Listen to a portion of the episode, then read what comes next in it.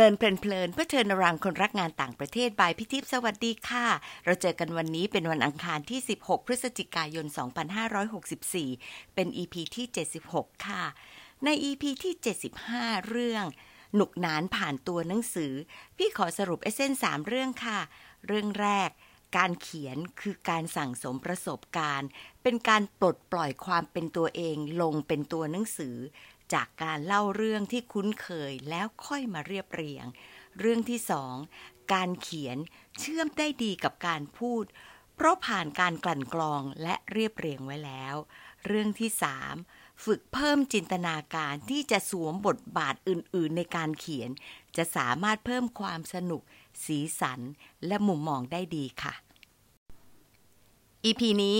ขอบอกว่าหาฟังยากค่ะ เพราะว่าได้ผู้ช่วยระดับฟูไบรท์ที่สัมภาษณ์ปรมาจารย์ด้านการเขียนมาแชร์นะคะ พี่ขอให้ตั้มจักรีเตจ๊ะวารี ซึ่งเคยเป็นแขกของเรามาสองรอบแล้ว แล้วก็จะมีรอบต่อๆไปละค่ะ เป็นคนมาสัมภาษณ์ แขกผู้ใหญ่ของเรา เพราะว่าตั้มได้ทำงานกับท่านในช่วง 3-4 ปีนี้ค่ะ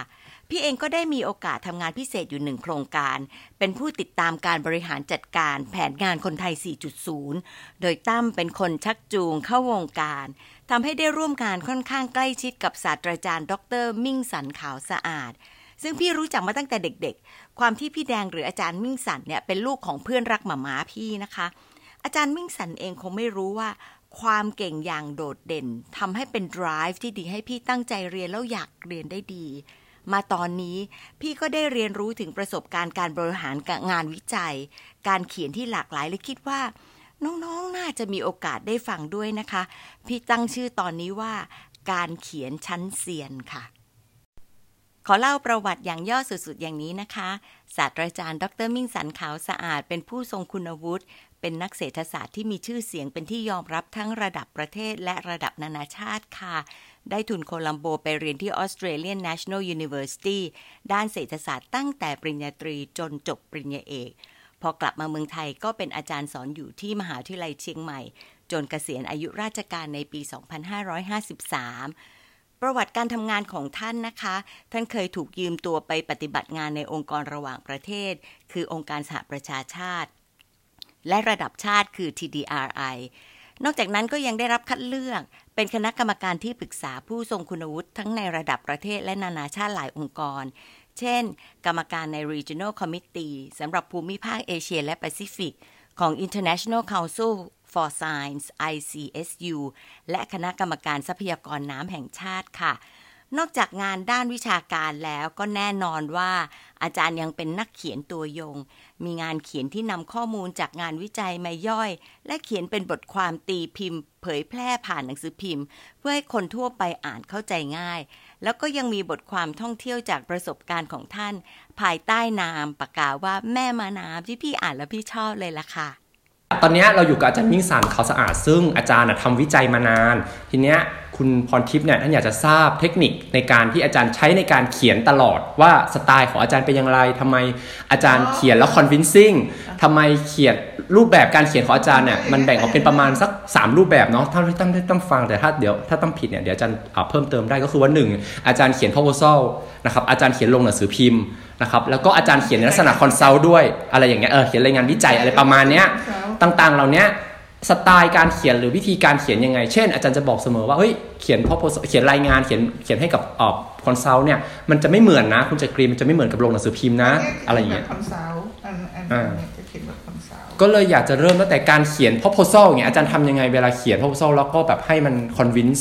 คนที่จะให้ทุนเราตลอดอะอ่ามันก็จะเป็นสรุปก็จะมี 3 สไตล์การเขียนสี่ อะสี่ละฮะ มี4สไตล์นะฮะ คือมี proposal แล้วมีรายงานวิจัย ฮะ proposal รายงานวิจัยคอลัมนิส columnist มี consultัลท์เนี่ยคือเวลาเขียนหนังสืออะเวลาทำ qualitative มันต้องมีชีวิตชีวาถ้าทำ quantitative ก็ต้องมี quantitative มาใส่กันเนี่ย เป็นเรื่องที่ต้องพูดที่ไปสัมภาษณ์อืมแล้วก็หยิบลงมาใส่ มันก็จะได้ไปด้วยกัน ทีนี้เอ่อ การการเขียน consult มันจะจะเป็นอีกอย่างหนึ่งอันนี้ก็ใช่ แล้วก็เดี๋ยวการทำเป็นเป็นคอลัมนิสต์ก็จะเขียนอย่างหนึ่งค่ะงั้นเดี๋ยวขอเริ่มจากการเขียนเอ่อข้อเสนอโครงการในฐานะนักวิจัยก่อนนะครับ ว่าวิธีการเขียนข้อเสนอโครงการเนี่ยอาจารย์มีเทคนิคหรือวิธีการเขียนยังไง ให้มันเอ่อ convincing ผู้ให้ทุนทุกครั้ง ว่าเอ้ยเนี่ยแหละมันมีความจำเป็นสำหรับเรื่องนี้ เขาจะต้องให้ทุนนี้แก่อาจารย์อะไรอย่างเงี้ยฮะก็เขียนยังไงให้ได้ทุนโอเคก็คือว่าหนึ่งก็ต้องอยู่ ที่คุณสัมภาษณ์เลยอะใช่ครับ คุยคุยไปได้เลยครับ คุยไปได้เลยอ๋อฮะเพราะเดี๋ยวก็ตั้งใจคือ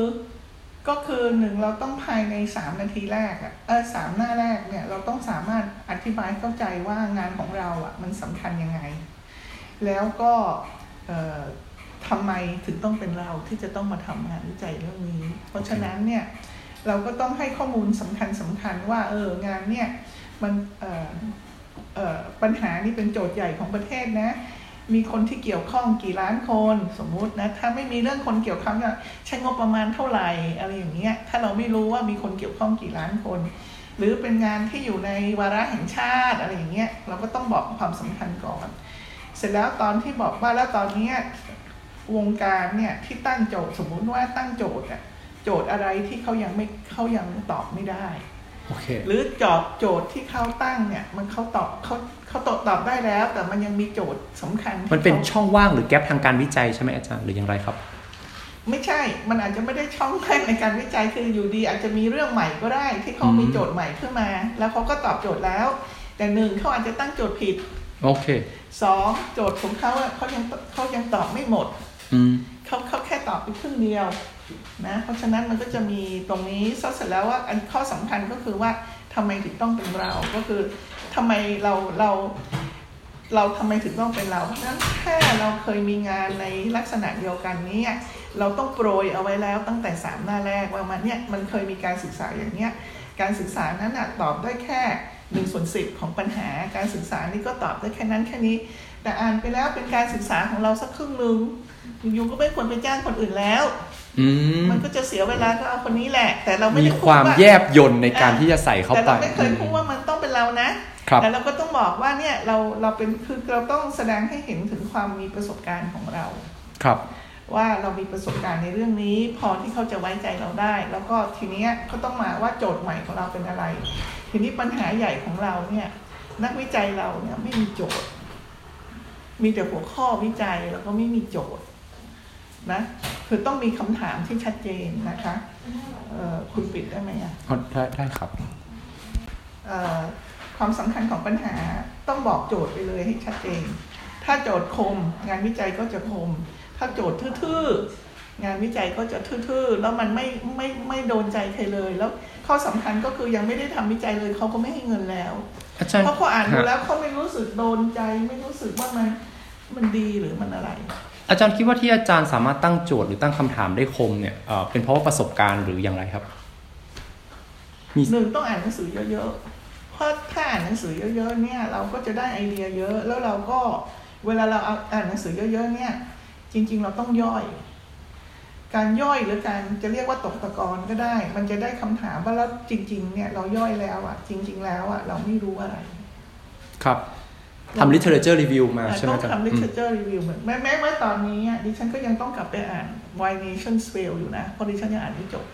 อืมเพราะว่าการอ่าน Why Nations Fail เนี่ยทำให้ดิฉันเข้าใจคุณอภิวัตมากขึ้นเยอะว่าตอนที่เขาเขียนฉากทัศน์น่ะทำไมเขาถึงเขียนอ่ามันมันบิวมาจากตรงนั้นใช่ด้วยอ่าก็คือเขาเขาเพราะว่าใน Why Nations Fail เนี่ยมันจะอธิบายขั้นตอนกระบวนการที่มัน fail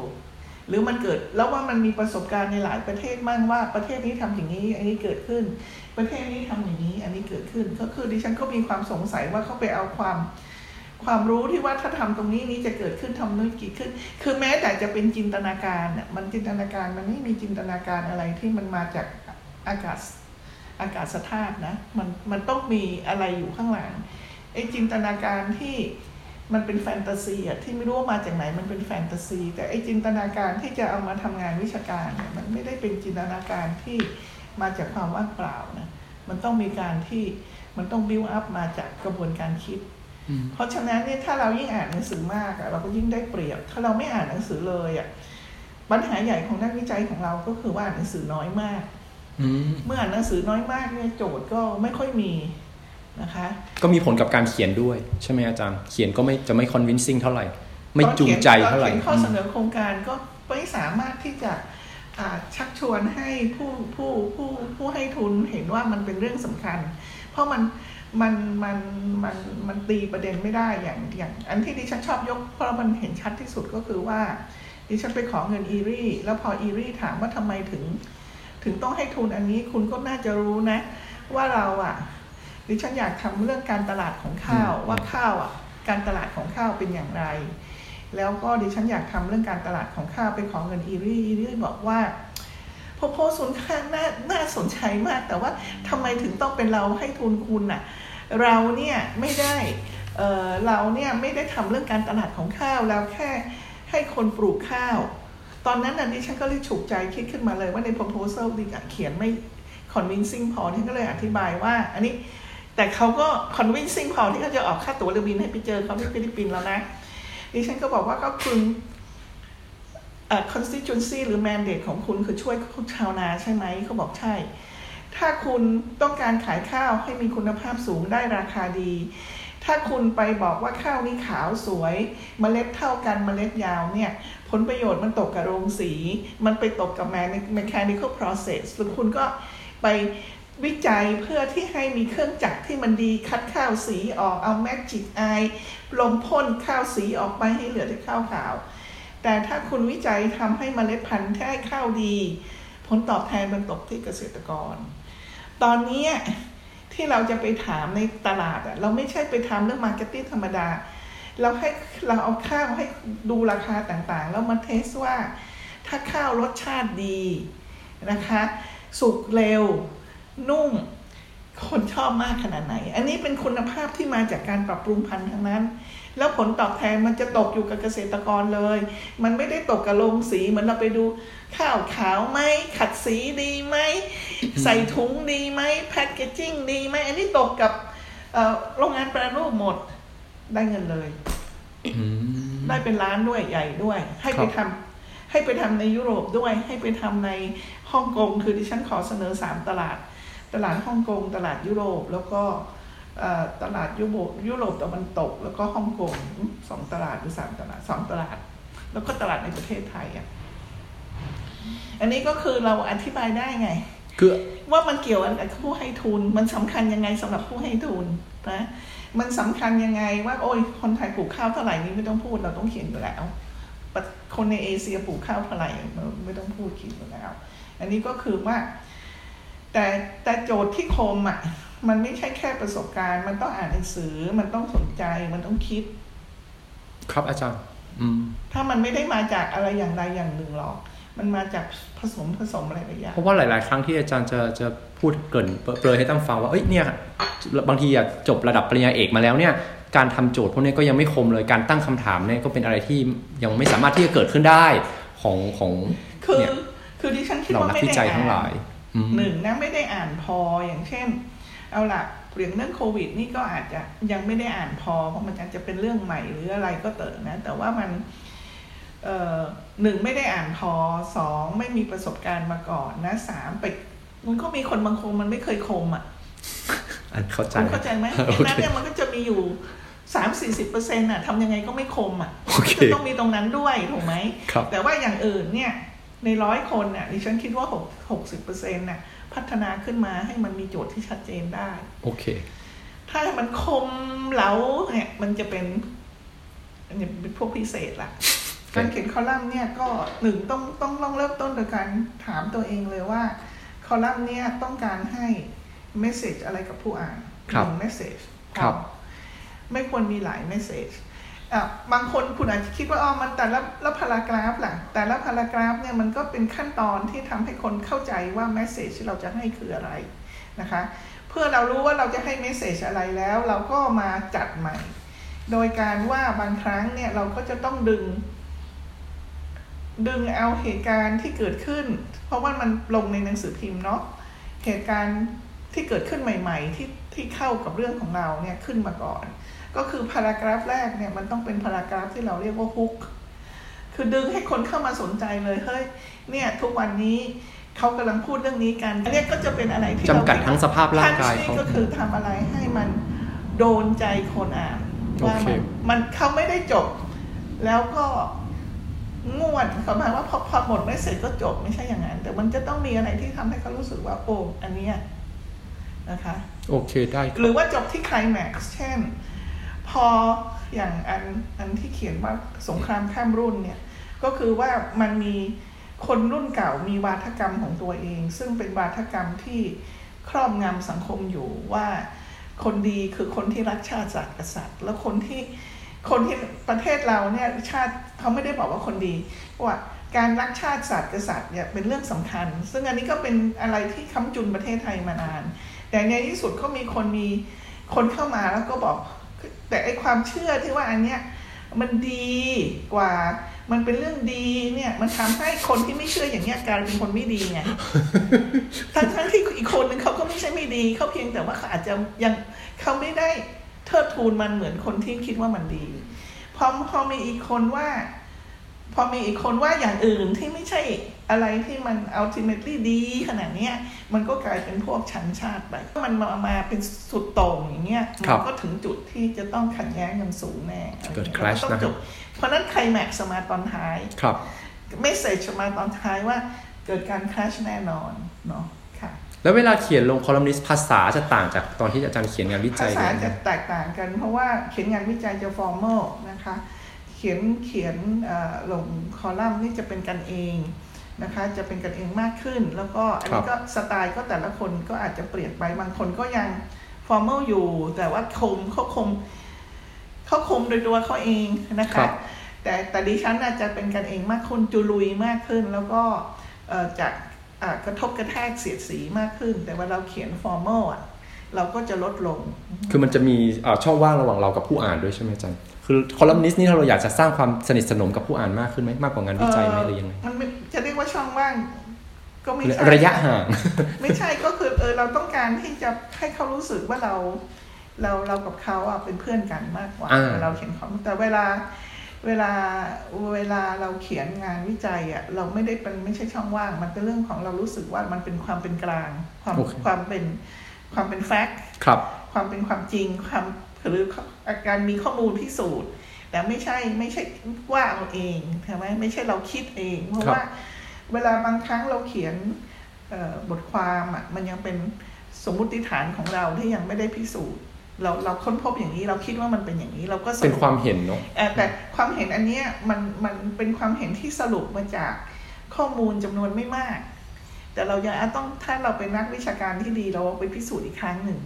โอเคเราต้องเอาไปพิสูจน์อีกครั้งหนึ่งนะถ้าเราไม่ได้ทำมันก็ไม่ใช่ สุดท้ายอยากจะให้อาจารย์พูดถึงเรื่องการเขียนเอ่อในลักษณะของคอนซัลท์นิดนึงครับอ่า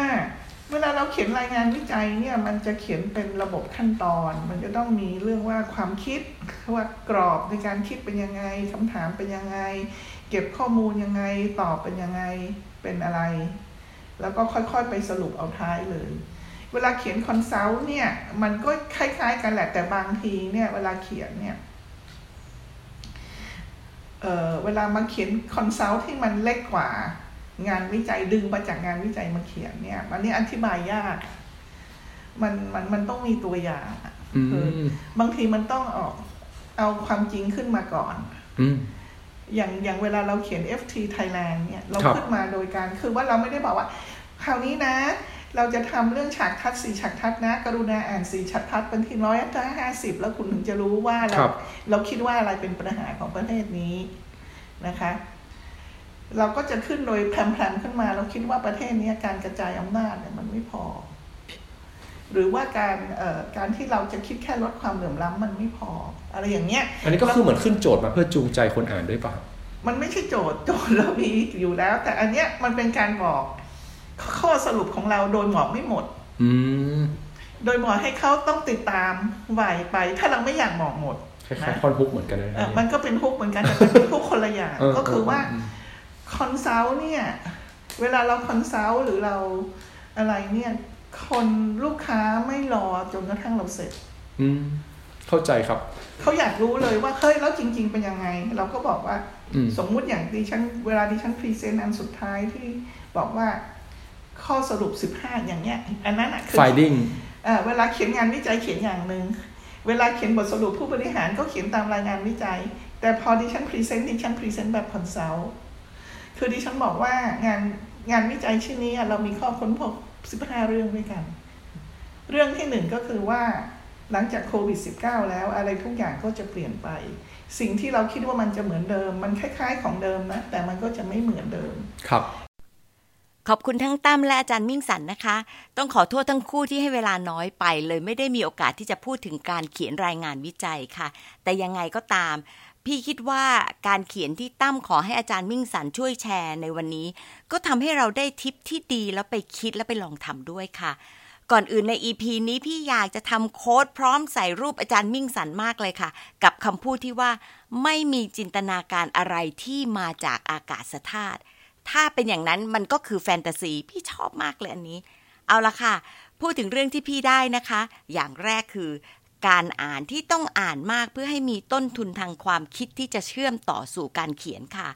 อาจารย์มิ่งสันเป็นนักอ่านตัวยงค่ะ ชุดหนังสือเซเปียนสที่ยูวัลฮารารีเขียนสามเล่ม ออกมาไม่ทันไร พี่ก็ได้ยินอาจารย์มิ่งสันพูดถึงว่า โอ้ยอ่านจบแล้วเป็นยังไงบ้างคนอื่นได้อ่านแล้วยังนะคะ เป็นคนที่ติดการอ่านอย่างมาก ไม่ใช่แค่อ่านด้วยค่ะ ถ้าฟังจากที่สัมภาษณ์มาคือ อ่านแล้วไปย่อยไปต่อยอดกระบวนการ คิดให้ตกตะกอน และอาจจะหมายถึงการกลับไปอ่านบางเรื่องอีกครั้ง เพื่อที่จะให้เข้าใจว่าสิ่งที่ตนเองกำลังทำอยู่เนี่ยได้เข้าใจชัดเจนแล้ว อย่างที่อาจารย์พูดถึงอาจารย์อภิวัตรรัตนวราหะนะคะ ซึ่งท่านเป็นแกนหลักที่ทำงานวิจัยด้านอนาคตศึกษาของแผนงาน 4.0 นี่แหละค่ะพี่ขอแจมตรงนี้อีกนิดหนึ่งนะคะ หนุ่มเมืองจันท์บอกว่าการเขียนคือการรวมประสบการณ์เข้ามาจัดระบบอยู่ในหยักสมอง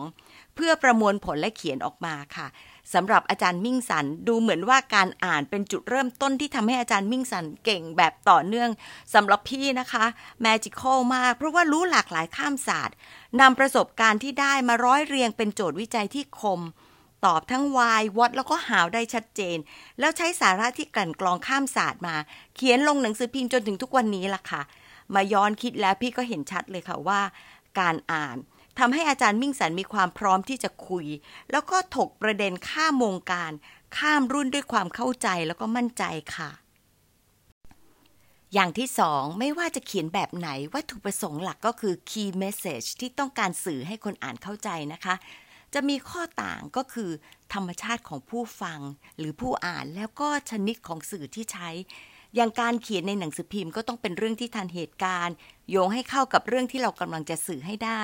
แล้วยังมีเรื่องของการใช้ภาษาที่อาจจะวิชาการเมื่อเป็นคำของโครงการวิจัย หรือมีความเป็นกันเองขึ้น และให้มีพันช์ไลน์ในคอลัมน์ เพื่อให้คนอ่านอยากอ่านแล้วก็คิดต่อ ส่วนการเขียน consult ก็ต้องบอกข้อสรุปแล้วก็เก็บบางส่วนเอาไว้ให้คอยติดตาม เพราะว่าลูกค้าเองมักจะอยากรู้ก่อนงานจะเสร็จค่ะ อย่างที่ 3 คือ Magic ของ Number 3นะคะ เพราะว่าอาจารย์มิ่งสันเองก็บอกเหมือนกันว่าการเขียนให้ convincing เพื่อขอทุนวิจัย สื่อให้ชัดภายใน3หน้าแรก ถึงความสำคัญของโจทย์ แล้วเขียนให้เนียนถึงความสามารถของเราที่จะทำงานชิ้นนั้น แต่ไม่ว่ายังไงนะคะ การสั่งสมความรู้จากการอ่าน ประสบการณ์ยาวนานที่ได้เรียนรู้ข้ามศาสตร์ กระบวนการคิดที่ต้องให้คมใช้เวลาและทักษะหลากหลายรวมกัน เพื่อให้เขียนอย่างมีคุณภาพค่ะ น้องๆลองดูนะคะว่า อ่านสไตล์การเขียนที่หลากลีลาของอาจารย์มิ่งสันได้ค่ะ Google เข้าไปเลยค่ะที่แผนงานคนไทย 4.0 มีให้เลือกอ่านเพื่อศึกษาวิธีเขียนวิธีคิด จากสาระที่ทันสมัยมากเลยค่ะเอาละค่ะมา reflect กันนะคะ น้องๆคิดว่านอกจากทักษะการอ่านแล้ว อาจารย์มิ่งสันใช้เทคนิค หรือทักษะอะไรที่เราน่าจะนำมาใช้เพื่อให้เขียนได้ดีมีคุณภาพคะ ข้อ 2 ที่เป็นนั่ง reflect กันนะคะ ใน 3 เรื่องที่แชร์ คิดว่าเราเองน่าจะฝึกทักษะ การเขียนแบบไหน เพราะอะไร และสั่งสมยังไงนะคะ ขอบคุณที่ตามฟังแล้วก็พบกันวันอังคารหน้านะคะ สวัสดีค่ะ